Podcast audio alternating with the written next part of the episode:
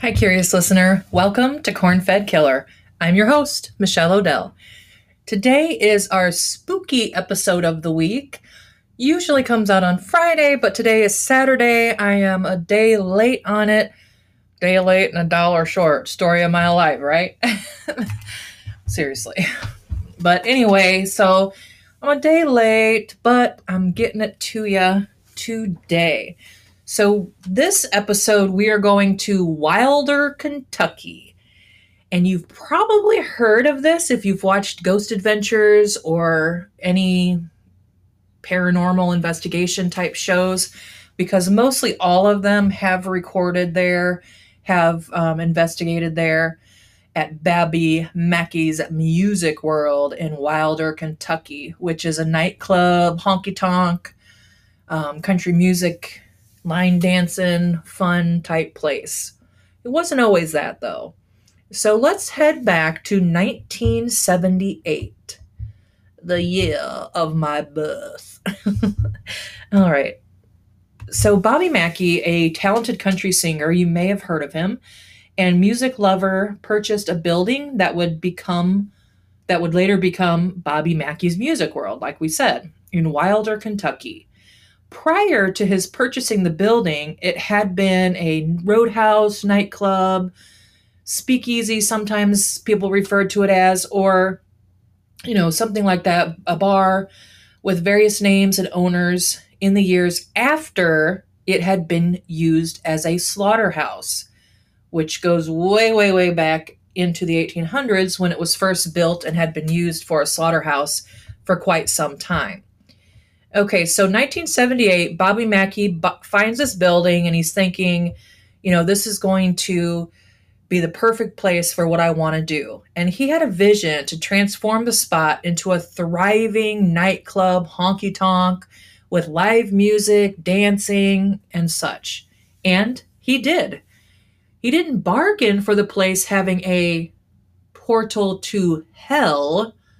Duh, duh, duh or being deemed the most haunted nightclub in America. But hey, it has worked out for him full show. Aside from live music performances, Bobby Mackey's now offers ghost tours and overnight stays where people can come and conduct paranormal investigations. So this has been quite lucrative for the Mackeys. Though, curious listener, it hasn't always been pleasant for them or for their employees. But before we get into that, let's go back to the beginning. We're getting in the Wayback Machine to February 1st, 1896. 17 year old farmhand Johnny Hewling finds the headless body of a woman in Fort Thomas, Kentucky which is just two and a half miles away from Wilder, Kentucky, and from this site that would later become Bobby Mackey's. All right, so can you imagine being Johnny Hewling, this farmhand? He's just going about his business, you know, probably doing some kind of work for a farmer, and he stumbles upon a headless body. Just a body laying there without a fucking head. Eek! That would be yikes, you know, that would be fucking crazy. All right, anyway, so the body was that of 22 year old Sunday school teacher from Greencastle, Indiana, Pearl Bryan. Bloodhounds were brought in to sniff out a trail that might indicate where her head had been taken and or where her killers might be holed up. The bloodhounds led them to that slaughterhouse in Wilder, Kentucky, and to Pearl's killers who were hiding out there 28 year old dental student Scott Jackson and his roommate, 21 year old Alonzo Walling. Now, old Scotty Boy was Pearl's boyfriend. And it was reported that she was pregnant, and that seemed to be pretty common knowledge as far as I could tell. And he says, you know, she wanted to abort the child and that's why I had to kill her. Now, that's a fucking ridiculous reason, of course. And, you know, back in 1896, I don't know how she would have accomplished that anyway. So, I, you know, whatever. He's just a fucking dick. But that's what he said. And Alonzo Walling, his roommate, helped plan and carry out the murder of Pearl. Now, Pearl's head was never found. There's a lot of folklore, you know, all surrounding this, where her head could be. And many believe that her head was actually used in a ceremony as a blood sacrifice to Satan, and that the sacrifice is said to have taken place at the site of the abandoned well, which at this time, you know, the site was still a slaughterhouse or had just been, you know, a slaughterhouse. And this was where the well was what had been used to channel blood and guts and whatever they weren't using from the animals from the killing floor. So it would go down into this drain, into the well, and that well led to Licking River. And it was believed by many that the murderers, you know, these fucking assholes, threw her head down that well and it was carried out into the Licking River. Now, though, that spot, that well, is thought to be a portal to hell. so maybe it is, maybe it isn't. Anyway, in true 1896 fashion, the killers were hanged. I'm happy about that. Fuck them. All right. So just before the stool was kicked out from under the gallows, Alonzo Walling reportedly proclaimed to the crowd who had gathered to watch the murderers hang that he would be back and haunt that site forever. And many people believe that he does to this day. Scott Jackson, the boyfriend killer, is thought to haunt the place as well. Now, Pearl's horrific murder isn't the only tragedy attached to what is now Bobby Mackey's music world. Oh, no, no, no, curious listener. Now we're going to 1930s, 1940s, and the site was a nightclub. And there was a woman reportedly named Johanna who was a dancer, and she was pregnant at the time. And the daddy was her lover, a man named Robert Randall, who was a singer at the club at the time.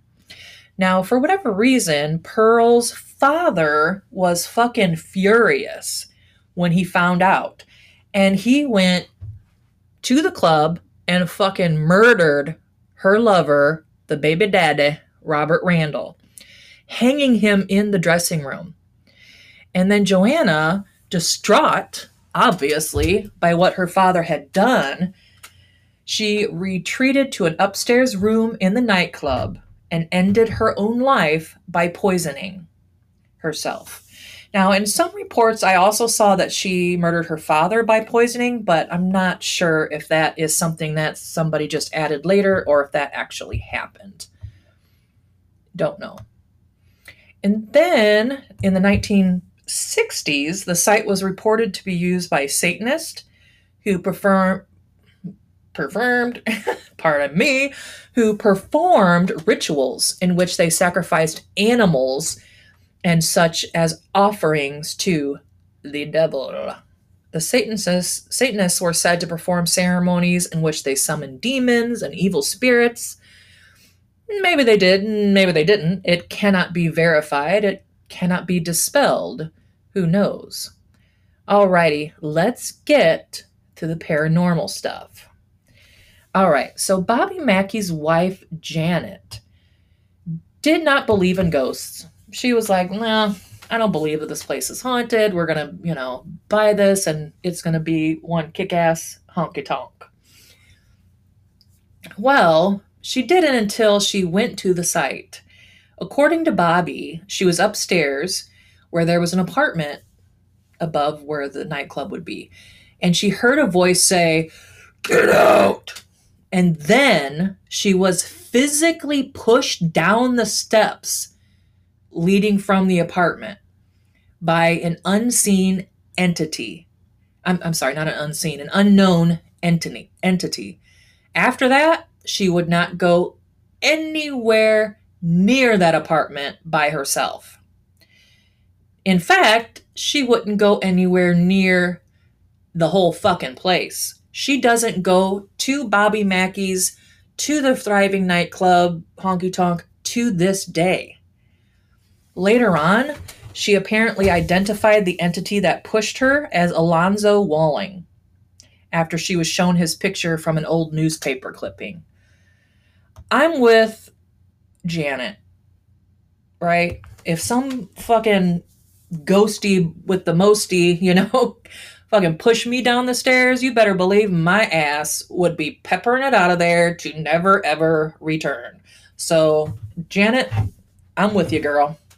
All right. So, a man named Carl, a caretaker at the at the uh, honky tonk at Bob Mackey's, says that there are several demonic spirits at the nightclub.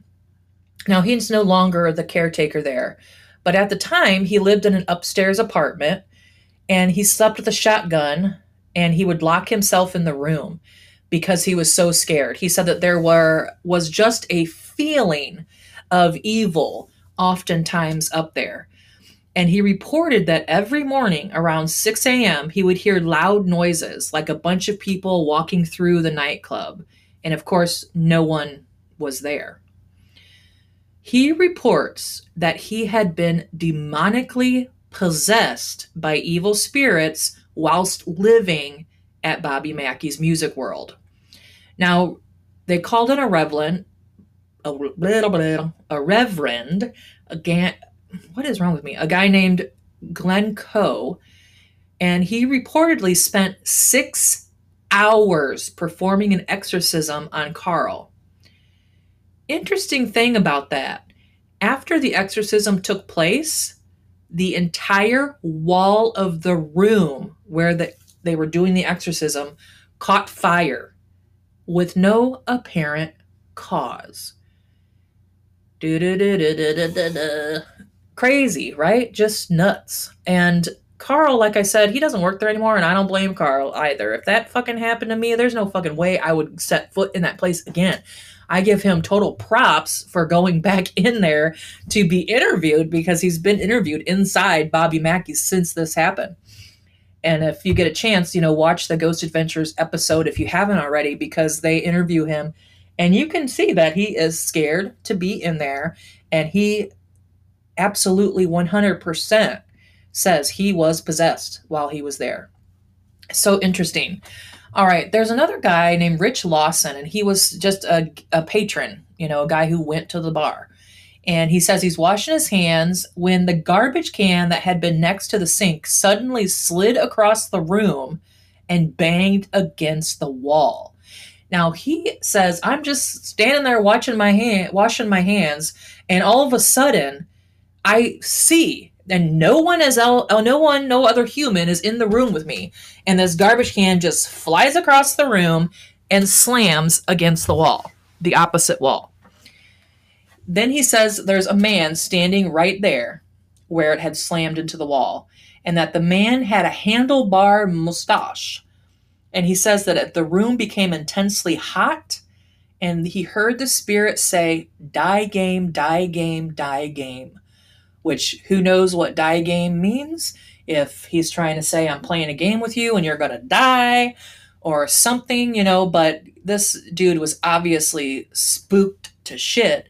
And it's interesting that the room became really hot because you know normally when if you've you know watched these shows about ghosts or you know you've read up on them a lot of times people will say that they feel cold when there's a spirit around. But he says, no, the room became really hot. Now, this would be near where that fire was, so maybe that's what it was. All right. So, a former worker at Bobby Mackey's, Donna Clifton, she says that she came in one day and the jukebox was playing the anniversary waltz, which is an old, old song from the 18 90s, early 1900s. And she said that it was not one of the records they had in the jukebox, and that the jukebox was unplugged. So that's definitely freaky. All right. Remember Johanna? Before she ended her life, she left a poem in an upstairs room of the club.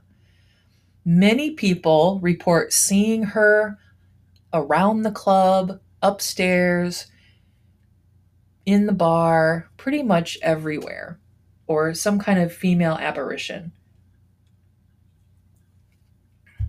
Bobby Mackey wrote a song about her and was kind of inspired by her story and by the poem that she had left. Interesting tidbit here, too, is that his mother had named him Randy Mackey when he was first born. But then, for some reason, when he was one day old, she said something just came over her and she changed his name to Robert Randall Mackey. Bobby Mackey which, if you recall, is the same name of the man, Joanna's lover, that was murdered by Johanna's lover, that was murdered by her father. Now, this was back in, you know, the 40s or 30s. I found conflicting reports on that, but, you know, back in the day. So, very interesting. It's almost as if, if you believe this sort of thing, Bobby was led there you know you know how you just feel and i i do the, do feel this with certain places like you just feel compelled to go there or once you're there you feel like a sense that you're supposed to be there or you feel a sense of um, home or something. So it's very interesting that that happened. So randy is also said to haunt the place. Every investigation that has taken place there has reported problems with their audio and video equipment. The spotlight room and catwalk up above the stage is an area that has seen a lot of activity. And reportedly, several psychics and mediums who have visited there have gotten ill, and one was pushed backwards. So, you know, I think ghosts and everything are fascinating and i certainly believe in them and would love to experience something but to be physically touched or pushed by an unseen force that's a whole nother thing you know i don't think i would like that all right so near the well where they you know used to use to get the blood and guts down you know away from the slaughterhouse is another spot that people have reported experiencing paranormal activity.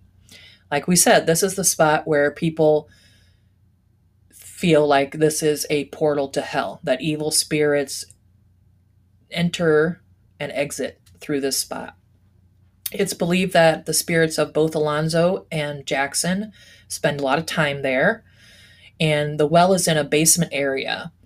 And reportedly, this is a spot where a lot of devil worshippers would perform their rituals. And there is a spot there that is known as the Room of Faces. And people report seeing faces just appear on the walls. And one worker said that he came down on uh, came down one night. He was uh, one of the caretakers, and he said, "You know, I'm just coming down to check everything." And he says that it was locked, but I went in and there was a green glowing circle on the ground. And when he touched it, the ground was hot. Very odd. Just a very odd thing. And he couldn't figure out how anyone could have gotten in there to do that because it had already been locked up. So, very odd. Even, I, well, I don't know if it's even more weird, but it's definitely as weird. Um, next to that hole, that portal to hell, kind of across from it, adjacent to it, is a staircase that leads to nowhere. It just goes up, but there's nothing above it. Or uh, you could say it goes down into the basement, but from nowhere, right? You can't access it from above because there's nothing there. It's just the ceiling. So it's very weird. And a lot of people think for some reason that maybe this is a portal to heaven. Maybe you've got both down there. I don't think I buy that. I think it's a nice idea and maybe helps people not be so fucking terrified when they're down there. But it is very odd that someone would have a staircase built there.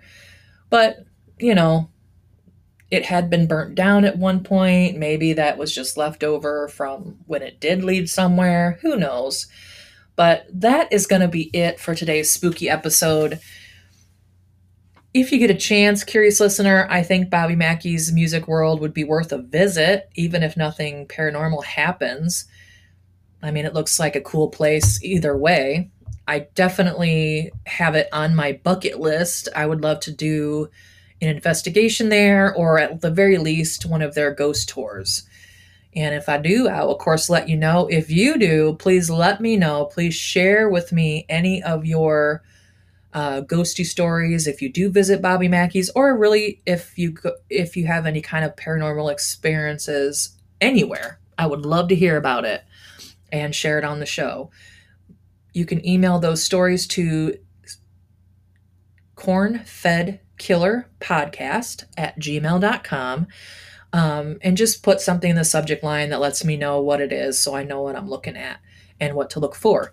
Alrighty, and you can find some photos on the Instagram as always at Cornfed Killer Podcast. Until next time, curious listener, bye.